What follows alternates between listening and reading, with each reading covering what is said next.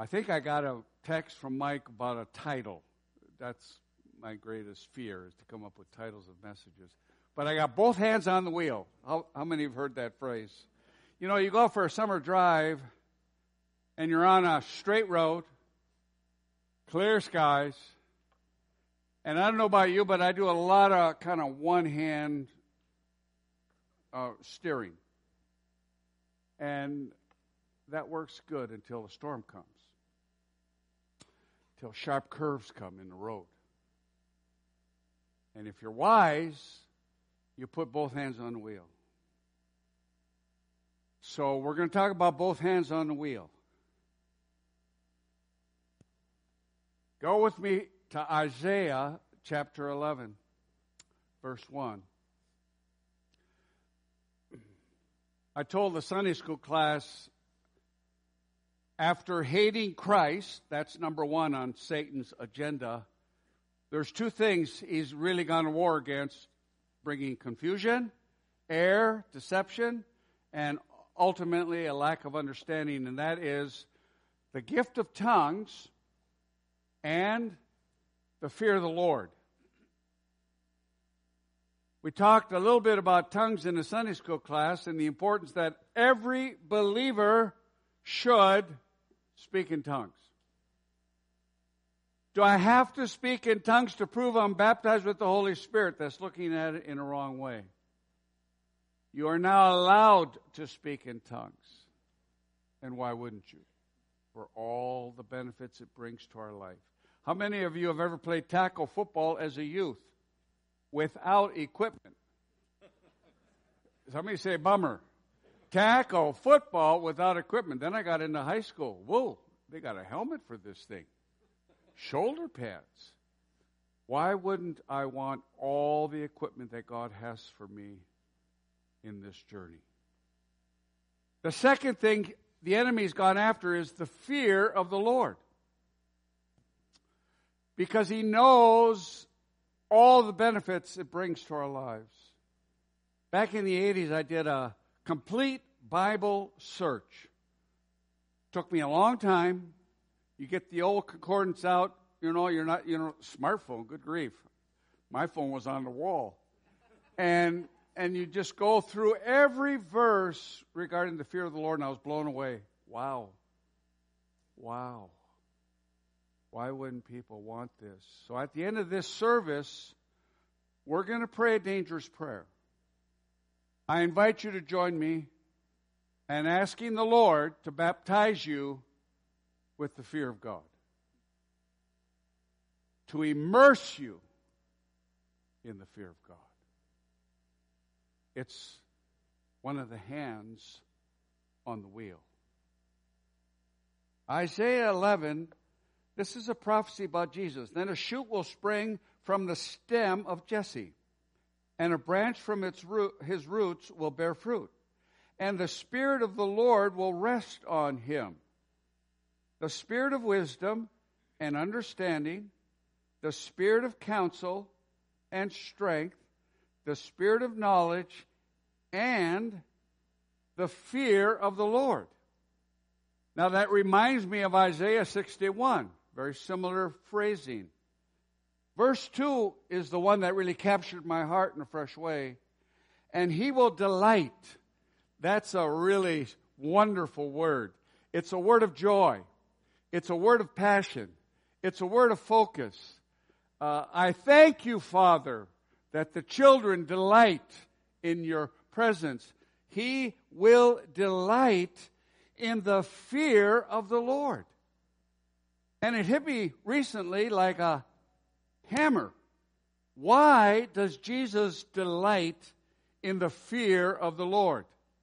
Because he knows all the blessing, freedom, protection, balance that the fear of God will bring into your life. So I want to whet your appetite. We're just going to look at a few scriptures. I actually left my notes behind. I got a pencil out and scribbled a few things here, and we'll just go until the anointing lasts or I throat gets dry. But no, he He delights. We want to be interested. Jesus delights. Is that up there? Oh no, both hands on the wheel. Look at that. But we need a curve in the road. That's a one hand on the wheel. Not really. Thank you for whoever put that graphic together. He will delight in the fear of the Lord. Now go with me to Acts 9, a testimony of the first church. This is our pattern. This is something we look at along with Antioch. Antioch, in many ways, even a greater pattern for a local church. But this is wonderful. This is this is awesome. And so Paul had just made his first visit. He was there for two weeks, stirred everything up, and they sent him off to Tarsus, his hometown. That's what you find in verse 30. Look at verse 31. So the church throughout all Judea and Galilee and Samaria enjoyed peace. This was a church filled with peace. Victory. Be a house. People come in anxious. People come in maybe struggling. People come in wrestling with fear. And as soon as they walk into the house, the atmosphere is peace. I've walked in homes where you can feel the peace of God. What a wonderful thing. Want to be a local church filled with peace. Fair enough? Number two, being built up. That word there, built up, is the same word in Corinthians 14, edified. Uh, to be built up is to be edified. In other words, this was a church, you went in and you got some encouragement. You come in slugging it out all week and you get built up. Uh, uh, how many will testify that you've come here over the years and you left better than when you came? Please say amen. All right, Mike, there's a lot of hands. That's, that's a good testimony. That's the whole point. You want to go to a church fundamentally where you feel closer to God when you leave, you feel more encouraged when you leave, you feel built up. Wonderful. Number three, and going on. In other words, it's a church that's going somewhere. It has a vision. It understands its purpose. Right now, you're going on as it relates, I really believe this, and a threshold. Crossing that threshold. Uh, the children of Israel wandering in the wilderness for 40 years, but there came a time when they crossed a threshold, Jordan River, into the promised land. So they were going on. There's so many churches that are stagnant. They're locked into their culture, even. Be a flexible wineskin. Well, brother, we always did it that way. I know that could be a problem. How many of you tend to sit in the same seat every Sunday? Try next Sunday going either cross rows into a different section. I mean, your body will probably go into a semi convulsion until you settle in. We all have a tendency to settle down and get comfortable and just kind of ride it out. Church is, to, boy, that lights just came on. Is that, that's kind of scary. Do I look better or worse? You know, we walk, it kind of ties in with the fear of God, actually. We, we think we're doing pretty good, and then we get really filled with the fear of God, and all of a sudden you begin to see things as they are, not as we think them. Uh, going on in the fear of the Lord and in the comfort of the Holy Spirit. That's how they had those three things. They had the fear of God, and they had the comfort of the Holy Spirit. They're not at odds. That's what the devil would like us to think. And there are so many places where it's so overbalanced on comfort, no emphasis on the fear of God, and you will eventually, either as an individual or even a local church, go off into a ditch and can't negotiate because you have to have both hands on the wheel. Now, let's talk about comfort. Who doesn't like comfort? Is the roast in the oven, by the way? Praise God. I'm going to go. Thank you very much. I will be at the Nelsons after church having what I call comfort food roast beef, mashed potatoes, salad, corn, usually fresh bread, I hope. It's all comfort food.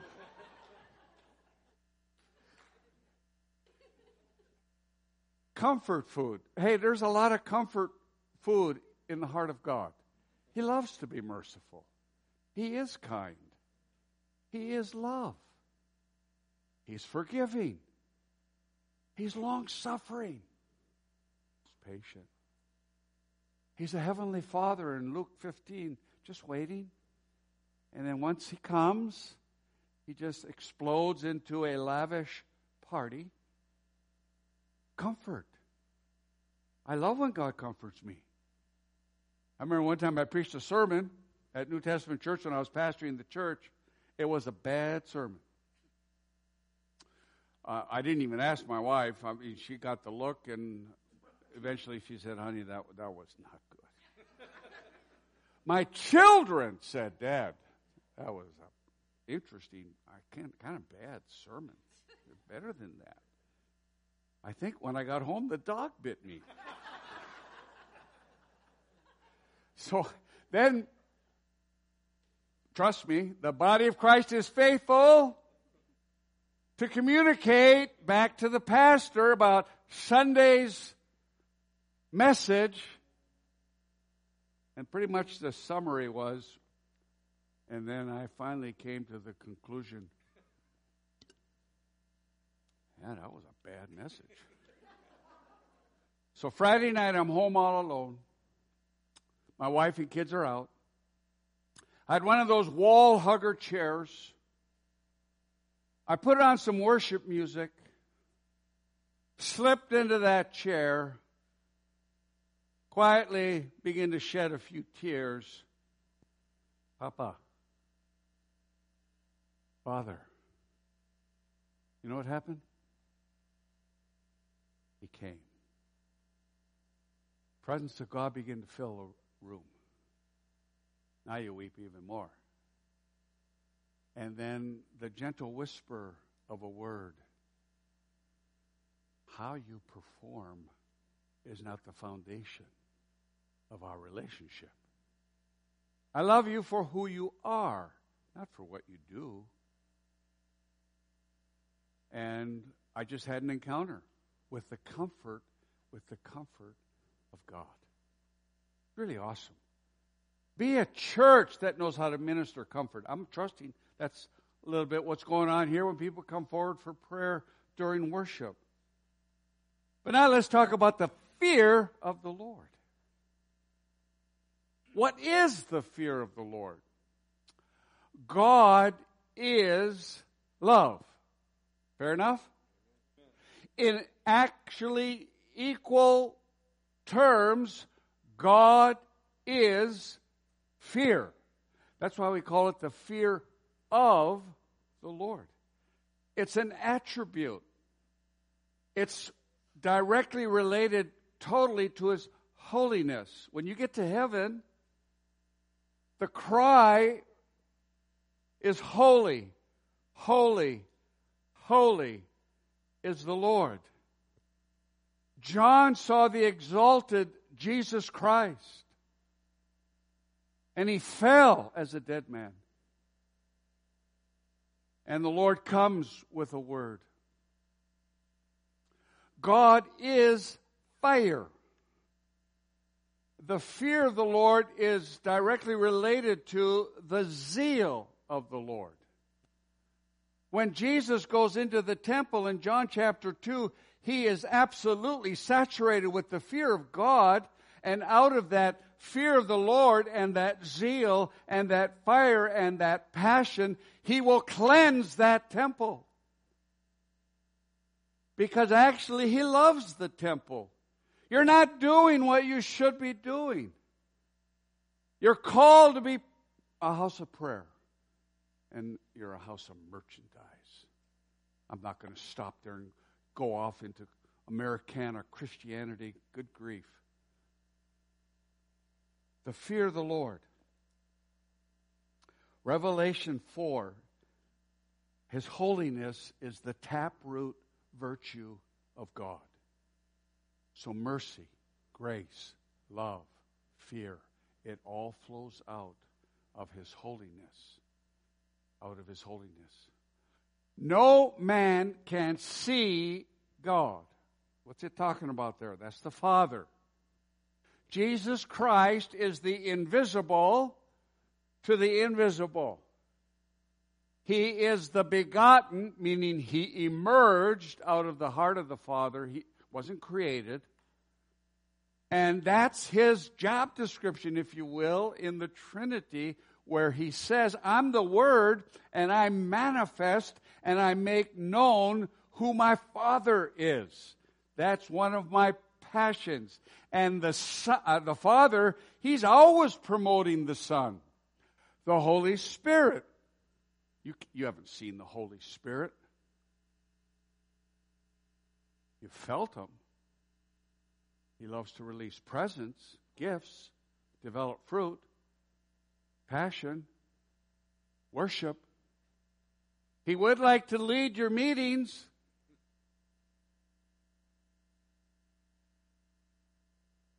It's all about Jesus being the visible to the invisible. So these people that are popping up on a every other day basis and popping into Father's lap and telling you the color of Father's eyes, that's a false prophet.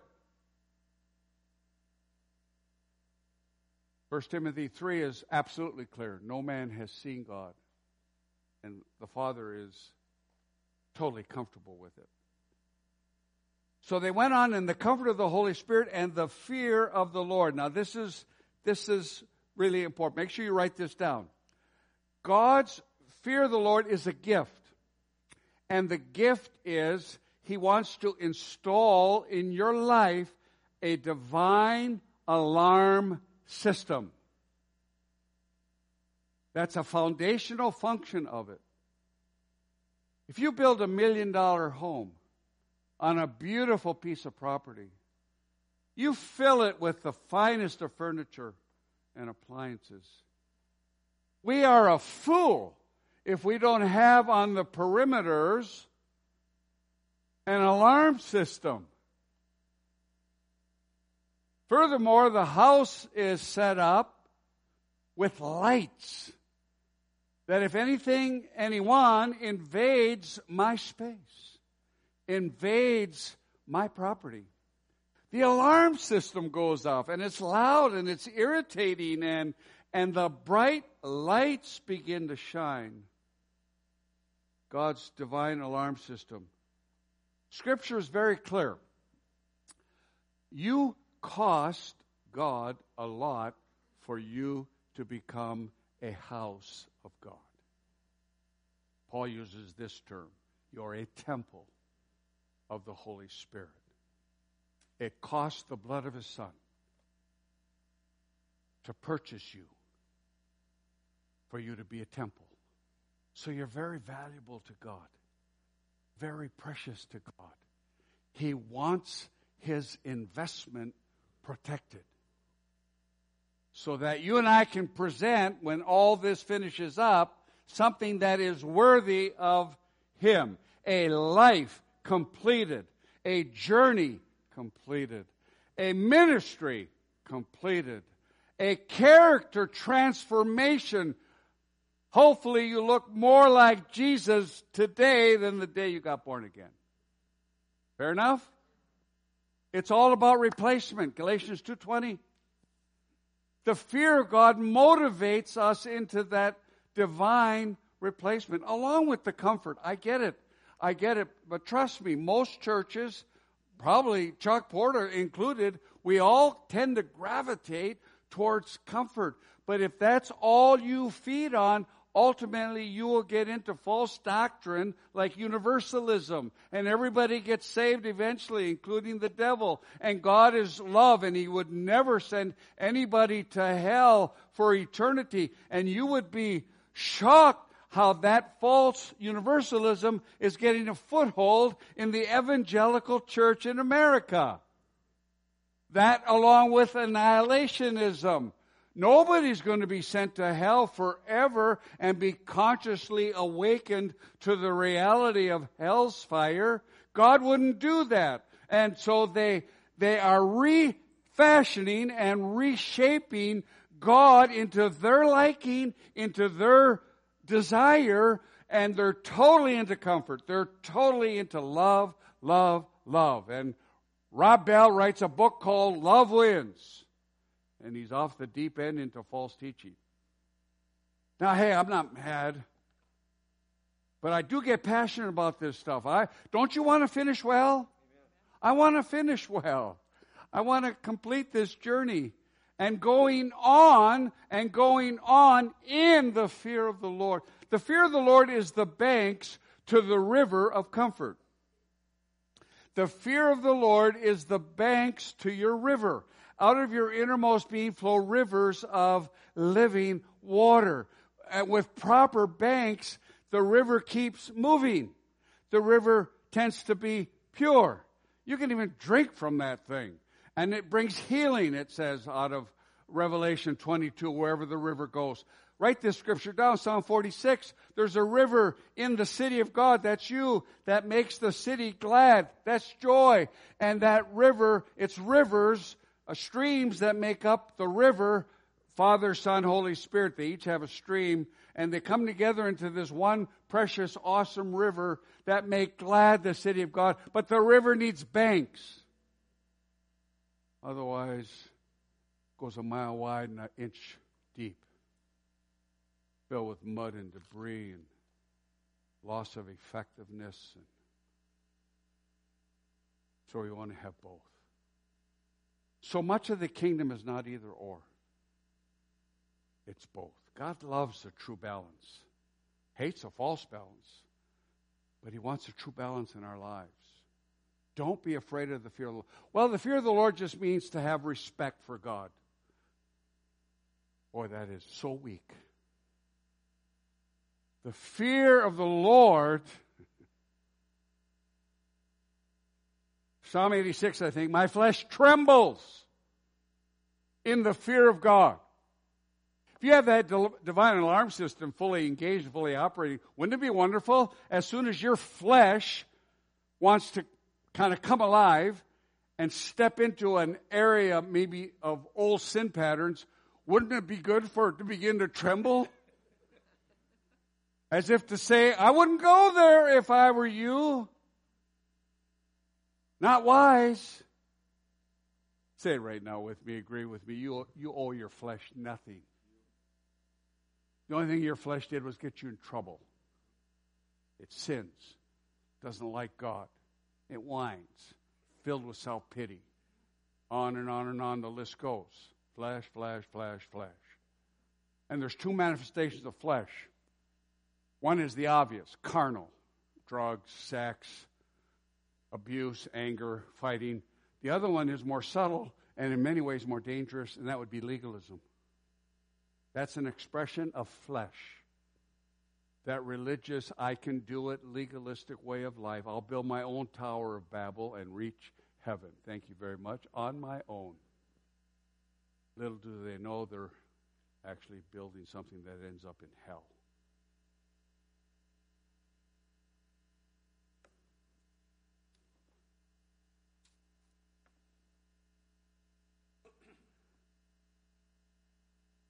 God's divine alarm system. I just love it.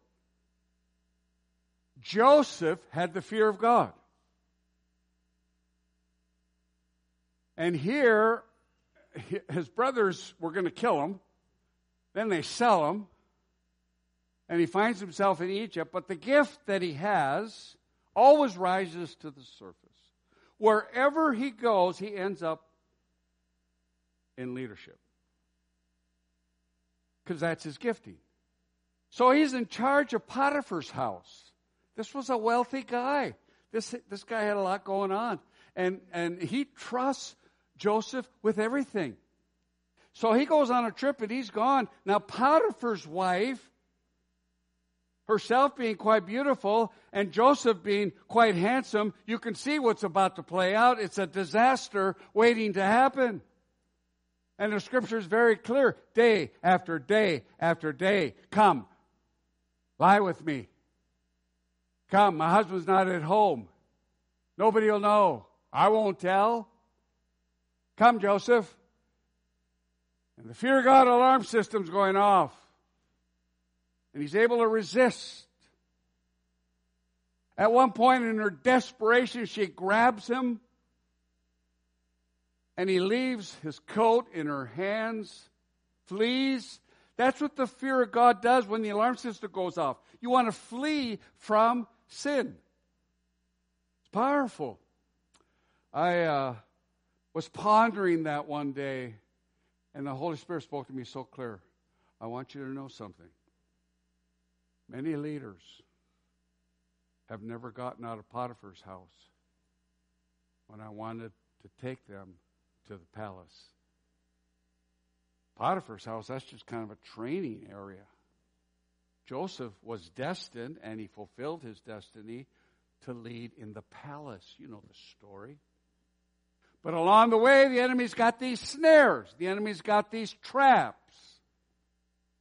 The enemy wants to trip up and mess up, and we see now painfully over the last couple of years the exposing of many leaders, including the main leader of Hillsong, out.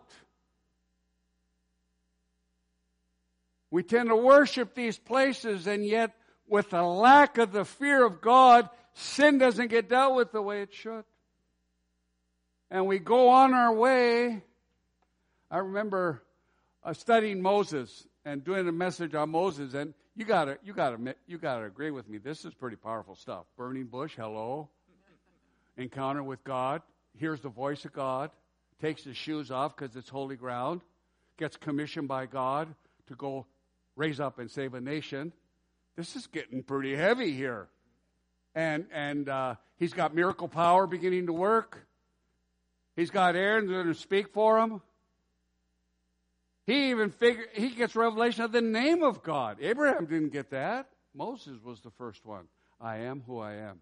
Can you agree with me? Moses is on a roll.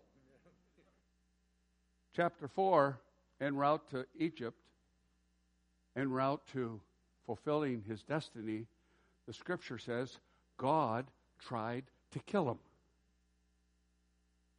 Boy, I'll tell you what. I pondered that one time. I says, Lord, I don't get this. I mean, this guy's 80 years old. He's, he's, he's called, obviously. This is his vision. This is his purpose in life. It's all set to go. Why are you trying to take him out?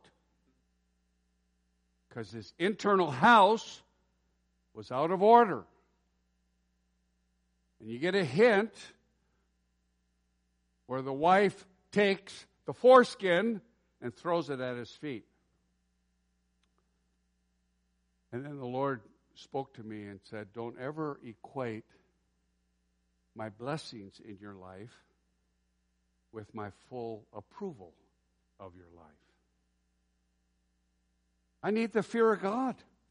I need the alarm system to go off. There was something there God was dealing with Moses, and Moses just let it go, let it go, listened to his wife, and all of a sudden tension is now in the house. Good grief, the Lord tries to take him out. I love scriptures like that. They make you wrestle. They make you figure out what in the world is God up to. You can't pattern God exactly. He is sovereign. He is Lord. Revelation is for us, but there are mysteries. There are mysteries that God keeps in His own heart. And, and it's the mysteries that we wrestle with and struggle with. Yesterday, my nephew's oldest son got married.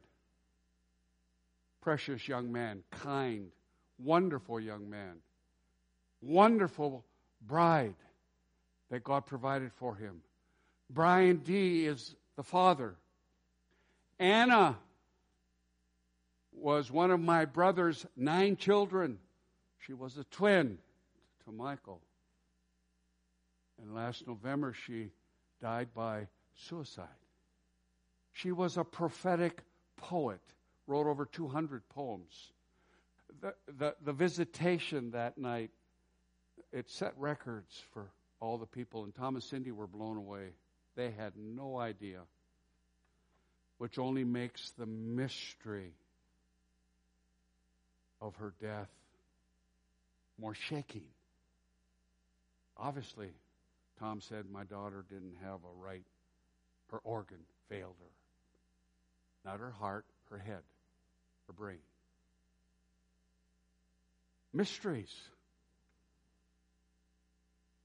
I look back on my journey of almost, well, it's over 50 years now. Boy, I thought I had God figured out, and then wow, where'd that come from? John the Baptist. Would you agree with me? Significant calling. He's the only one who's the bridegroom's friend. Solo. A supernatural birth, raised up in the wilderness. Supernatural ministry. All Jerusalem comes to hear John with a tough message of repentance. He's on a roll. He's preparing the way for the Son of God, his cousin tells his followers, go follow him now. His ministry lasted six months, but it was spectacular. And then he blew the whistle on Herod. And that adulterous marriage, and she hated him with a passion, as Jezebel always hates the prophet. So now he finds himself in prison, cold, damp, lousy food, kind of lonely. And some of his followers come back with reports about who John said was the Lamb of God who takes away the sin of the world. That was his revelation of God.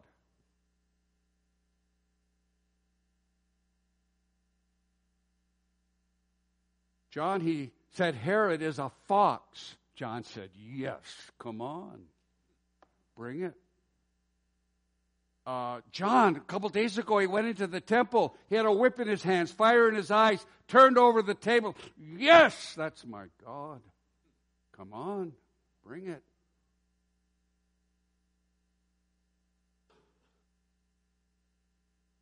John, a tax collector, came. He went to a tax collector's bench looked him right in the eyes and said, Follow me. The tax collector was stunned. He left his table, evidently left his job, and that night threw a party. Pimps, harlots, drug addicts, alcoholics were all there. And he seemed to be really having a good time, filled with joy. What? The other day, he had lunch with a Pharisee. Good, go after that Pharisee. But a, a woman came in, disheveled, crying, broken, sobbed, kissed his feet, wet them with her tears, wiped them with her hair. What? So John hears reports about the Lamb in action. He tells his followers, Go back ask him this question Are you the one? Or shall we look for another? To me, that's stunning. How, how can you end up in that place, John, in that lonely jail? Took a stand for holiness one more time, and you're in jail. Rumors have it she's really after you, and there's a party coming. And John's struggling with the God he revealed. because the God he revealed wasn't acting like he wanted him to. And that's our struggle of faith. That's God moving and walking in mystery. I don't know why. That's what I said at Anna's funeral. I have no answers to why. Here's what I know Jesus Christ is Lord. She's in heaven with him. And we preach the gospel. Period. Are you the one? Brothers and sisters, there are so many Christians I've observed over the years when God does not act the way they think God should act. They have bailed. They're no longer walking with God. We need the fear of God and the comfort of God in balance so that we live by faith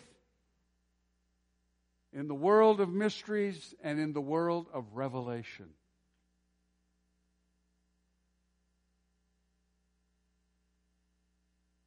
Jesus said, Go tell John what you hear, go tell John what you see. And then he says, Tell John, blessed are you if you're not offended with me.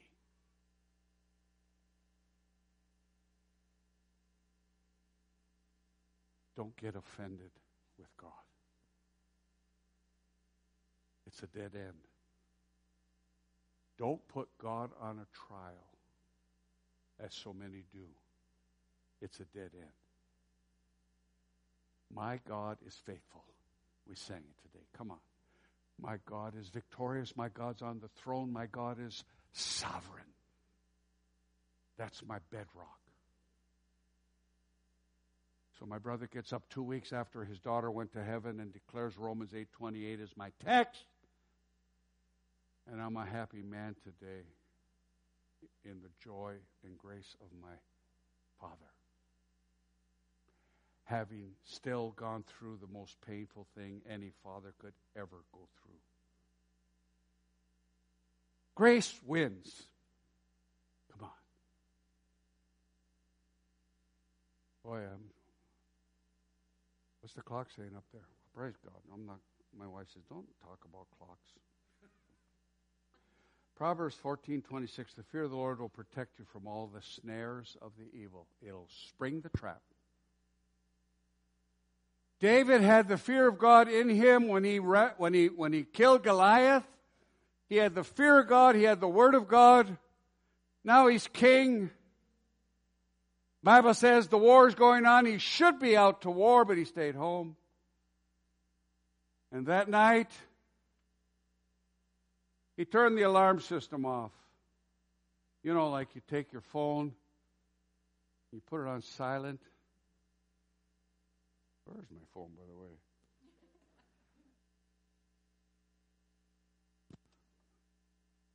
Got to be around here somewhere. Mike, you found it. Oh, Ethan's got it. Short term memory. It's not my fault. Where was I? Say again? David, what are you doing? The alarm system's off. the alarm system is off in David's. And there she is. There's the snare, there's the trap. You know what happened. He went from adultery to lying, murder, just a descent. Nathan the prophet said, David, I have a story for you. Guy had all kinds of sheep, but they only took the one sheep of the one guy for the meal. David rose up in fury. You're the man. That alarm system, 24 hours or less. Do you understand? Issues and problems and friction never left David's house till the day he died. Oh, he's forgiven. He remains king. But it's, it's a sad story, if we're honest. So let's agree with me. Lord, I want my alarm system up and running. And as soon as my property is invaded by a demon or invaded by whatever, uh, uh, uh, and the bright spotlights come on. Wow.